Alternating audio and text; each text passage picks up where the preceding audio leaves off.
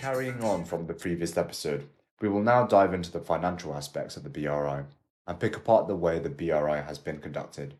We will ask the question of whether the BRI is able to continue sustainably in regard to financing the project and its impacts. Here's a brief overview. BRI finance and investment stabilized in 2021 at $59.5 billion, compared to $60.5 billion in 2020. The share of investment in China BR engagement in 2021 shrank to a low point.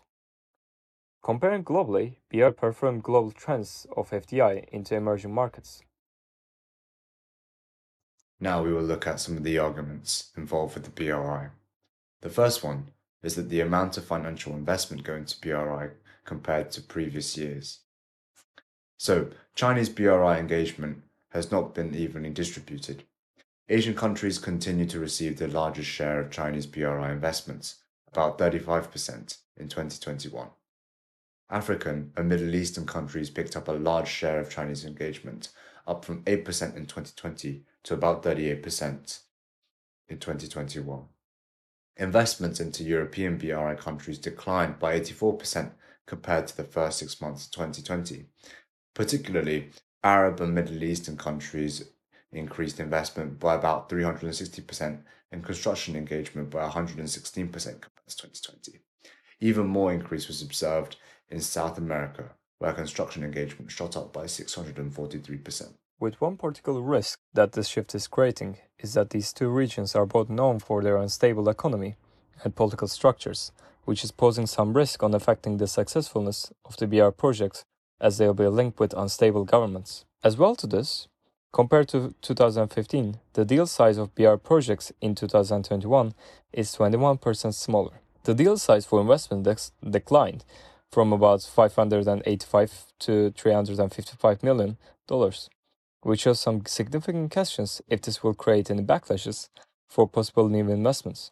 Global FDI increases of 77% and 30% in developing countries compared to 40.8 uh, decrease in Chinese BR investments in 2021. Similar to BR engagement trends, Africa saw the strongest increase in global FDI inflows on cross-border MA in 2021, while global FDI into Asia grew only by 18%. Now, another piece of debate is the possibility of BRI creating network economics. Now, China ranks fourth in FDI, just behind the US, Japan, Germany, and also just about above the Netherlands. But arguably, not every contract is about the nominal value of investment when it comes to the BRI. Network economics must be counted for. By using the BRI network, it will be undoubted that BRI countries will mutually receive financial advantages. This will generate more value than expected compared to the FDI of other developed economies that don't create such an obvious network like the BRI. On the other hand, for 2022, we see more competition for development finance toward US supported B3W and the EU's Global Gateway strategies, which under certain circumstances can create rival economic networks that might result with stealing BR partner countries from China. For our next subject of debate will be the possible necklines of domestic investment in favor of political gain. China has been using immense amount of money to create this infrastructure project, which does seem to have more political gain than economic gain. While doing that, the Chinese government is spending huge amounts of money which they can spend in their education and healthcare in the rural areas, which can actually have a direct economic gain. This political decision is interesting regarding China's history of choosing economic gain in place of political gain, which China is indebted to for his economic miracle. Now, China, however, is still increasing investment on domestic R&D during this period. China's spending on research and development hit a new high of 2.44% of its gross domestic product in 2021, up 0.03 percentage points from the previous year. Now, the growth of China's R&D spending is attributable to the steady recovery of the Chinese economy last year, enhancing innovation drivers and improving incentive policies. Now, the Global Innovation Index of 2021, released by the World Intellectual Property Organization, showed that China has made continuous progress, rising from 14th in 2020 to 12th in 2021 among 132 economies. This clearly shows that the domestic economy has not been dampened by the investment into the BRI. For first fourth subtitle, we debated the concerns over the amount of debt created by the BRR. A bad example of BRR, which scars its reputation, is the recently happening economic crisis in Sri Lanka. The country's economy has failed to pay its debts to the BRR, resulting with losing 70% of their project harbor in Hambantota to an extent of 99 years, which will be operated by China for the time being. Another bad example is Tonga, with the debt to Chinese investment becoming 40% of the country's GDP, create a bad image of the BR as a debt trap, as US and many other Western allies claims. Of course, it is understandable why China will create contracts in its own favor, although there definitely can be debate on the fairness of these contracts. When it comes to the debt trap idea, only time can tell, especially as infrastructure is only scheduled to finish in 2035, which may be delayed by COVID, making this an early stage of high debt, which would be natural. The fifth subject of debate that we'll be talking about is the possibility of Corona heavily reducing future programs in the BRR. The pandemic resulted with around 40% of the BR projects being seriously affected in such extent as some of these projects being totally paused. Moreover to these, the pandemic and the global energy crisis affected Chinese economy deeply, with unemployment has raised significantly to one of the highest records of the Chinese near history.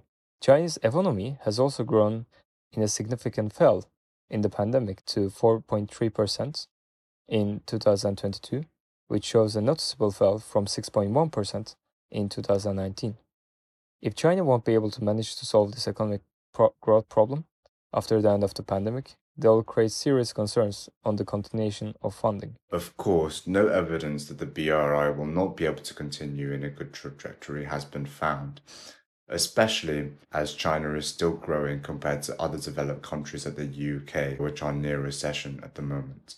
Our last subject of debate will be the concerns over the local companies and the government's lobbies' interests being in conflict with China's. The construction contracts in this project are given to Chinese firms in a majority. As like in many other projects, the biggest direct gainer of these loans are the firms who make these constructions, while the partnered country will need to handle the debt. This creates some issues with partnering countries who are not taking enough benefits of these loans, as they won't be able to put this money in their local firms to make this money flow on their own economy. So regarding that logic, it creates a paradox. If the BR works, will create partner countries with greater economies and bigger markets. If this happens, these countries will inevitably ask for their local companies to take over these giant investment plans and not the Chinese firms, as the bigger market will create a greater local compromise, which will inevitably lobby the government to push these investments for their own benefit. On the other hand, if these countries' markets and economies are not rising, they will be used as an argument that BR is not beneficial for the partner countries. World Bank loans don't have this requirement of forcing an American company to take over the contract, for example. This difference can create a shift by the BR partner countries toward World Bank loans if BR becomes successful to raise partner countries' economies. The more the BR succeeds, the more incentive for individual economies to lead the BR will also rise. However, Arguably, having Chinese investors is a sign of reliability because the money loaned is from these firms.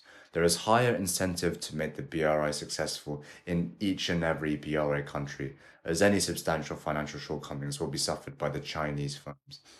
It is also unlikely that China would allow for the contracts made to then allow local economies to take over or even to leave the BRI so this paradox can only be speculation and may not occur in reality. This has been this week's episode on the Belt and Road Initiative, which has focused on its financial aspects. We hope you had a great day, and we'll see you in the next episode. We'll see you next episode.